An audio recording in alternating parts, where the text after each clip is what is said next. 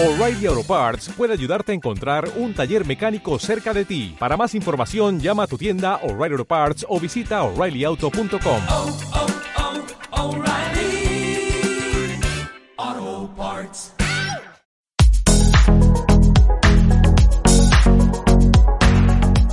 Hola, ¿qué tal?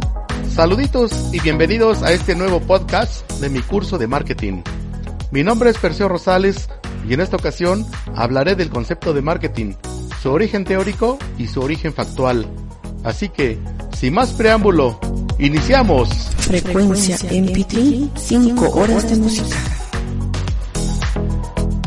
En consideración de todo el tiempo que ha transcurrido desde que sucedió la revolución industrial, en donde las empresas se transformaron y por su novedosa gestión le dieron la debida importancia a la ingeniería, la logística, la economía, las finanzas, la administración y la contabilidad, sucede que el marketing es una disciplina administrativa recién incorporada en esa gestión empresarial. A menudo su origen se ubica en la segunda mitad del siglo XX, que fue el periodo en que aparecieron los primeros autores que escribieron y enfatizaron en la predominancia del mercado, pero en especial en el comportamiento de los consumidores. Entre estos autores, sin duda que destaca el profesor de la Universidad de Harvard, James Culliton, que en 1948 publicó un ensayo llamado The Management of Marketing Cost, cuyo tema se centró en la orientación y en la gestión de los ejecutivos y los vendedores, determinando que estos personajes son mezcladores de ingredientes, pues para poder vender, a veces utilizan una receta sobre la marcha, pero en otras ocasiones tendrán que adaptar una receta diferente con los ingredientes disponibles. Incluso, habrá veces que deban inventar o experimentar con ingredientes que nadie más ha utilizado. Si esto hace un vendedor, con mayor razón tendría que hacerlo una empresa o una industria. En 1964, el economista, profesor de publicidad en la Universidad de Harvard y futuro presidente de la American Marketing Association, Neil H. Borden, publicó el ensayo titulado Der Begriff Marketing Mix, que esencialmente fue una disertación retrospectiva de la mezcla de mercadotecnia o del marketing mix que inventó en 1950 inspirado por el ensayo de James Culliton y que consistió en una propuesta de dos ingredientes que para la época reforzaban la orientación hacia la venta de productos. Estos ingredientes eran 1. La planeación del producto 2. El precio 3. La marca 4. Los canales de distribución 5. El personal de ventas 6. La publicidad 7. La promoción 8. El empaque 9. La exhibición 10. El servicio 11. La distribución y 12. La investigación y el análisis de hechos. Dentro de esta propuesta se gestó la principal base del marketing actual, que es la mezcla de mercadotecnia, gracias a la capacidad conceptual del profesor de la Universidad de Michigan State, Edmund Jerome McCarthy, que en 1960 publicó su libro Marketing Básico, un enfoque de gestión. Para McCarthy, el marketing consiste en la realización de aquellas actividades que tienen por objeto cumplir las metas de una organización, al anticiparse a los requerimientos del consumidor o cliente y al encauzar un flujo de mercancías aptas a las necesidades y los servicios que el productor presta al consumidor o al cliente. En el contexto teórico de los dos ingredientes de Borden, McCarthy propuso únicamente cuatro variables de control implementadas en la relación con el conocimiento de las necesidades del consumidor que servirán para realizar las actividades del marketing. Estas variables conformaron el famoso modelo de las 4 Ps, el producto, el precio, la plaza y la promoción. Con este modelo, explicó McCarthy, las empresas pueden desarrollar actividades que tienen por objeto cumplir sus objetivos de ventas y por supuesto de rentabilidad, porque pueden anticiparse a los requerimientos del consumidor y encauzar un flujo de productos para atender esas necesidades. Esta breve historia demuestra que el marketing estaba madurando como un concepto teórico, sustentado por muchos años de discusión en los círculos académicos y de abundante reflexión sobre la orientación empresarial. Sin embargo, ¿este concepto tenía alguna relación con las prácticas empresariales de la época?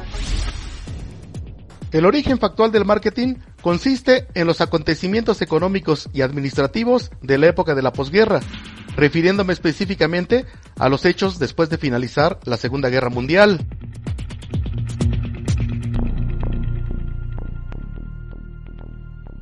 Sucedió que en 1941, como consecuencia del ataque japonés a Pearl Harbor, Estados Unidos finalmente entró en la guerra para combatir a los nazis. El apoyo del Congreso y del pueblo norteamericano a esta decisión, sin duda que fue trascendental, porque años antes los ciudadanos se oponían a intervenir en una guerra que principalmente sucedía en Europa, pero quizás lo más sustancial de la decisión fue el apoyo de las corporaciones empresariales que a la brevedad dejaron de competir y se reconvirtieron en organizaciones de guerra. En aquellos años, DuPont, la compañía líder de la industria química y muy popular por haber revolucionado el mercado fashionista, lanzando en 1938 las sensuales medias de nylon, se incorporó al directorio de proveedores del ejército norteamericano y dedicó toda su producción de nylon a la confección de cuerdas, cordeles y paracaídas. Otra división de la compañía suministró toneladas de pólvora a la demás industria bélica y en 1942 DuPont participó en el proyecto Manhattan que desarrollaría las bombas atómicas. Asimismo, en 1942, la Ford Motors Company dejó de fabricar sus automóviles y reconvirtió sus líneas de producción para fabricar bombarderos B-24 y diversas piezas de guerra como tanques, cañones y hasta destructores. Su competidor, la General Motors Company, hizo lo propio para fabricar transportes de tropa y de arrastre. Sin duda, el vehículo más popular desde aquella guerra es el Jeep, que actualmente es una división en el consorcio de Chrysler, aunque por solicitud del ejército norteamericano que necesitaba de un todoterreno muy versátil, ese Jeep empezó siendo fabricado por la compañía Willis Overland y la propia Ford Motors Company. El caso es que casi toda la industria norteamericana se olvidó de su mercado para orientarse hacia la guerra. Dicho sea de paso, esta situación influyó en la incipiente industria mexicana que empezó a surgir por la oportunidad de exportar petróleo, materias primas y alimentos en gran cantidad hacia el mercado de Estados Unidos. Meses después de la rendición de la Alemania nazi, el último acto de guerra fue el lanzamiento de la bomba atómica sobre las ciudades de Hiroshima y Nagasaki en 1945. Con lo cual, el Japón imperial también se rindió y con ello llegó la ansiada era de paz en un nuevo amanecer del mundo. Finalizada la inercia de la guerra, las corporaciones trataron de retomar sus funciones y actividades de siempre, obtuvieron financiamientos y apoyos, recuperaron sus procesos de producción, escombraron sus bodegas de productos y prepararon sus exitosas técnicas de ventas. Pero también descubrieron que tenían problemas para convencer a las personas de realizar alguna compra, Sucede que ahora existía una normalidad distinta y para muchas corporaciones su mercado meta había cambiado sensiblemente. Lo que antes les funcionaba ya no les servía y ahora era necesario adaptarse a esta nueva realidad. Un ejemplo histórico de la nueva realidad sucedió en la industria automotriz. Se trata del fracaso de la Ford Motors Company con el automóvil Edsel, Resulta que la compañía descubrió que muchos clientes potenciales solo visitaban sus concesionarias por simple curiosidad, pero realmente se iban con los competidores porque en el catálogo de la Ford no existía un automóvil de lujo con un precio accesible. Entonces, en 1955, con un financiamiento de 250 millones de dólares que representaba la cuarta parte del presupuesto de una década para el desarrollo de automóviles, las áreas de diseño e ingeniería empezaron a trabajar en el proyecto. Y en 1957, respaldados por una red de mil concesionarios en todo el país, con una fuerte filosofía de ventas, la asignación de cinco plantas de montaje y la confianza en una marca que representaba carácter, distinción y simpatía, fue lanzado al mercado el Ford Excel, que para 1960 ya había acumulado pérdidas por 350 millones de dólares y apenas había logrado vender un poco más de 110 mil unidades. Entonces, Henry Ford II, que era el nieto de Henry Ford y dirigía la compañía desde el último trimestre de 1945, decidió cancelar el proyecto a pesar de que este auto representaba el recuerdo de su padre. Menos conocido, pero también siendo otro gran fracaso en la industria automotriz, está el caso del automóvil Toker 48 Sedan que fue fabricado desde 1946 por inspiración del emprendedor Preston Tucker, quien pretendía lanzar al mercado el auto más vanguardista, aerodinámico y familiar. Sin embargo, la recurrencia de problemas financieros, de problemas técnicos y luego de problemas legales en un lapso de tres años limitaron la producción a solamente 50 automóviles que jamás pudieron ser comercializados. En 1949, Preston Tucker cerró definitivamente su fábrica o taller, estando en la quiebra total. No falta quien especule que el Tucker 48 Sedan era demasiado innovador para su tiempo y tan superior al estándar de autos fabricados por la competencia que muy probablemente el mercado no hubiera podido asimilarlo. Los casos de Ford y Tucker son un par de ejemplos de esa lección que estaban aprendiendo diversas industrias y sus empresas. Fue una lección recibida por la experiencia de fracasar y no por la experimentación de la teoría del marketing, de la cual muchas no tenían ni pizca de conocimientos o medio la entendían, tal y como sucede hoy en día en las pequeñas y microempresas. En 1960, el economista y destacado teórico del marketing Theodore Levitt publicó un ensayo llamado La miopía del marketing, en donde aportó el siguiente concepto que diferenciaba el propósito de las ventas respecto al marketing. La venta tiene que ver con la necesidad del vendedor de convertir su producto en efectivo, mientras que la mercadotecnia tiene que ver con la idea de satisfacer las necesidades del cliente por medio del producto y el conjunto total de cosas relacionadas con la creación, entrega y finalmente el consumo de ellas. A partir de esta definición, Levitt explicó detalles de la crítica que desde muchos años antes hizo por la limitada visión de las industrias y de las empresas de la época que les impedía ver que la orientación empresarial debía enfocarse más allá de sus proyectos de ingeniería, de sus patentes, de su acaparamiento de materias primas, de sus defensas legales o del resguardo de sus secretos industriales. Porque lo verdaderamente determinante del negocio rentable de las compañías, opinaba Levitt, es orientar su esfuerzo hacia el mercado, entender el comportamiento de los consumidores, comprender cómo satisfacer sus necesidades y alinear la creación y entrega del producto. Todo este planteamiento lo resumió en una frase fundamental. La gente no compra productos, compra soluciones. Para el año 1967, el profesor Philip Kotler, quien hoy en día es la personalidad más reconocida del marketing, llegando a ostentar la denominación de padre del marketing moderno, publicó el libro Dirección de Marketing, Análisis, Planificación y Control. En dicha obra, Kotler definió el marketing como un proceso social y administrativo por el cual los grupos e individuos satisfacen sus necesidades al crear e intercambiar bienes y servicios.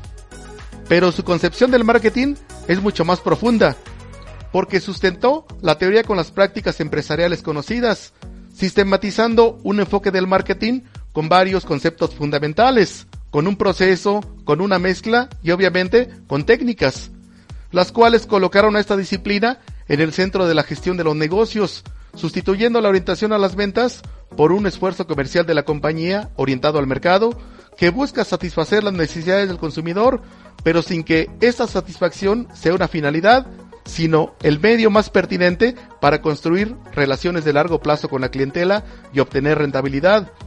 Porque sencillamente, sin clientes no hay negocio. Aunque Kotler tiene muy claro que la operación de las industrias y las empresas esencialmente debería realizarse bajo la dinámica del mercado, según la expectativa de valor que el consumidor desea recibir para satisfacer sus necesidades muy particulares, sucede que la implementación del marketing dentro de la empresa se va dando por etapas, con alguna forma de experimentación y aceptación o rechazo que suelen llamarse la ley de lento aprendizaje y la ley de rápido olvido. Por eso, en la implementación del marketing, Kotler considera que actualmente hay cuatro versiones. El marketing 1.0 esencialmente es una versión de marketing más filosófica que funcional, pues las empresas consideran que es conveniente orientarse a su mercado, pero lo hacen de forma muy limitada, porque utilizan únicamente la publicidad o la promoción. A esto se le llama la estrategia 1P, porque hacer publicidad es la primera y única ocurrencia que suelen tener los negocios, sobre todo las pequeñas y microempresas. En el mejor de los casos, en las empresas se establece el marketing 1.0 utilizando como estrategia el modelo de las 4 Ps. O sea, se orientan al mercado tomando decisiones relacionadas con el producto, el precio, la plaza y la promoción. Generalmente, esta es la implementación más relevante de los emprendedores, pero resulta ser insuficiente. Personalmente, a esta versión siempre la he considerado como el marketing prehistórico. En varias oportunidades he criticado a supuestos conocedores y profesionales que creen saber de marketing, pero no conocen ni comprenden más allá de la mezcla de mercadotecnia. Por lo tanto, hablan y asesoran con un nivel de marketing prehistórico. El marketing 2.0 es quizás la versión estándar de implementación en las grandes empresas, en las medianas y una que otra pequeña empresa. Se realiza ejecutando una estrategia llamada STP, que son las iniciales de segmentación, que es la actividad de identificar el mercado meta de un negocio, targeting, que es la actividad de enfocarse al consumidor del mercado meta, y posicionamiento, que es la actividad de trabajar en la preferencia y en el recuerdo del consumidor del mercado meta. Personalmente, creo y me he esforzado en divulgar o enseñar que el marketing de las micro y pequeñas empresas, así como de los emprendimientos, debe implementarse aprendiendo la estrategia STP, aunque ello implicará aprender a expandir la filosofía del marketing a la función del marketing y pasar del pensamiento, de las ideas e intenciones a la acción y a la evaluación de resultados. Luego está el marketing 3.0, que actualmente es una versión deseable porque implica consolidar de manera genuina las relaciones y las responsabilidades sociales de las empresas, que son cosas que, según Kotler, solamente unas cuantas empresas mundiales han podido hacer. Las relaciones van más allá del trato y del servicio al cliente. Esencialmente representa crear el valor de los productos con la colaboración directa y permanente de los consumidores y a esta situación Kotler le llama el proceso de co-creación. Por ejemplo, en el negocio de las pizzas, normalmente un cliente ayuda en el valor del producto cuando elige los ingredientes de su preferencia, pero el resultado no es un producto, sino una personalización del producto. La co-creación sucedería cuando el cliente colabora para elaborar quizás una pizza de ingredientes a elección, pero balanceados con vitaminas y minerales, de manera que se ofrecerá una deliciosa y nutritiva pizza a todo el mercado meta. En el marketing 3.0 hay una implementación que requiere de responsabilidades genuinas y auténticas de la empresa. Las responsabilidades son genuinas y auténticas cuando cada acción, cada actividad y cada buena obra de la empresa dejan de lado los propósitos comerciales, fiscales y de imagen. Lamentablemente, hoy en día, muchas empresas se consideran socialmente responsables, pero detrás de sus acciones obtienen algún provecho. A principios de junio de 2020, en el portal web del grupo FAMSA, se podía leer la siguiente declaración de su modelo de negocios. La fortaleza de Banco FAMSA, el crecimiento estable de su base de depósitos y las sinergias que comparte con la operación comercial de FAMSA México colocan al banco en una excelente posición competitiva. Sin embargo, para el 30 de junio, los periódicos mexicanos daban la siguiente noticia. Por malas prácticas, inicia proceso de liquidación de Banco FAMSA. Inesperadamente, esta empresa se declaró en quiebra y en vez de darle la cara a sus ahorradores para informarles de la situación, guardó silencio, dejando que las autoridades fiscales y financieras de México se ocuparan de calmar e informar a su clientela. Entonces, ¿dónde está la responsabilidad de este banco? En lo personal, me ofende la mercadotecnia y la publicidad de las empresas que presumen de una responsabilidad que no tienen.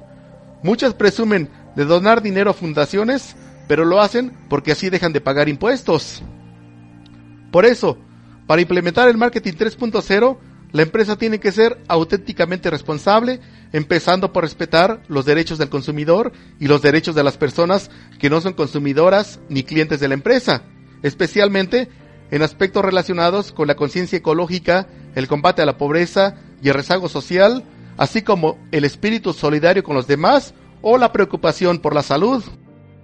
Al respecto, en los primeros días de agosto de 2020, Grupo Televisa difundió una campaña agradeciendo a varias compañías y sus marcas el continuar trabajando para los mexicanos durante la pandemia de COVID-19, dando la impresión que tienen mucha responsabilidad social.